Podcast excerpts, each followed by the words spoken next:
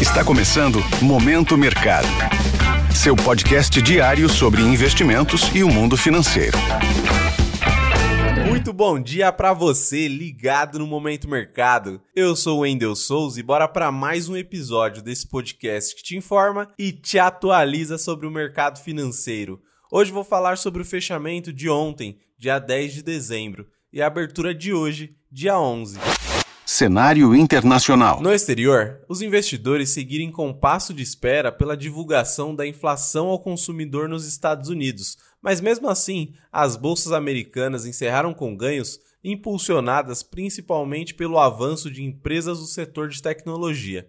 Com isso, as posições que apostam nos ganhos das bolsas foram favorecidas. Já as taxas dos títulos públicos norte-americanos encerraram na maioria em alta após falas mais duras do presidente da Distrital de Nova York do Fed, John Williams, defendendo a manutenção de uma política monetária restritiva na maior economia do mundo. No câmbio, o índice DXY, que mede a variação do dólar frente a uma cesta de moedas fortes, terminou em baixa em meio à valorização do euro e da libra. Por fim, o petróleo fechou com perdas depois que o Departamento de Energia americano divulgou que houve um inesperado salto nos estoques da commodity na semana passada.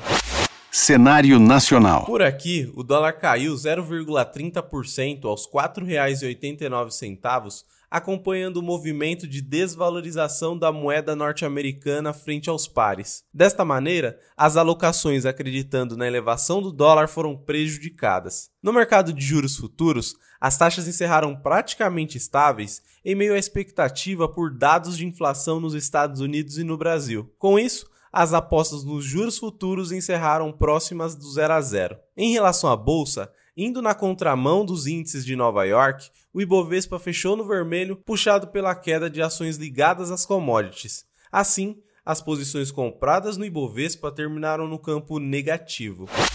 Pontos de atenção. Na agenda do dia, destaque nos Estados Unidos para a divulgação do Índice de Preços ao Consumidor de dezembro e em relação ao fechamento de 2023. No Brasil, conheceremos o resultado do IPCA do mesmo período. Sobre os mercados, Agora pela manhã, as bolsas asiáticas fecharam majoritariamente em alta, com possível estímulo na China e acompanhando o movimento das bolsas americanas no dia anterior. Na Europa, os índices abriram com avanço e os futuros em Nova York também estão subindo, com os investidores aguardando a divulgação da inflação ao consumidor dos Estados Unidos. Desta forma, termina o momento mercado de hoje. Agradeço a sua audiência, um excelente dia e bons negócios. Valeu!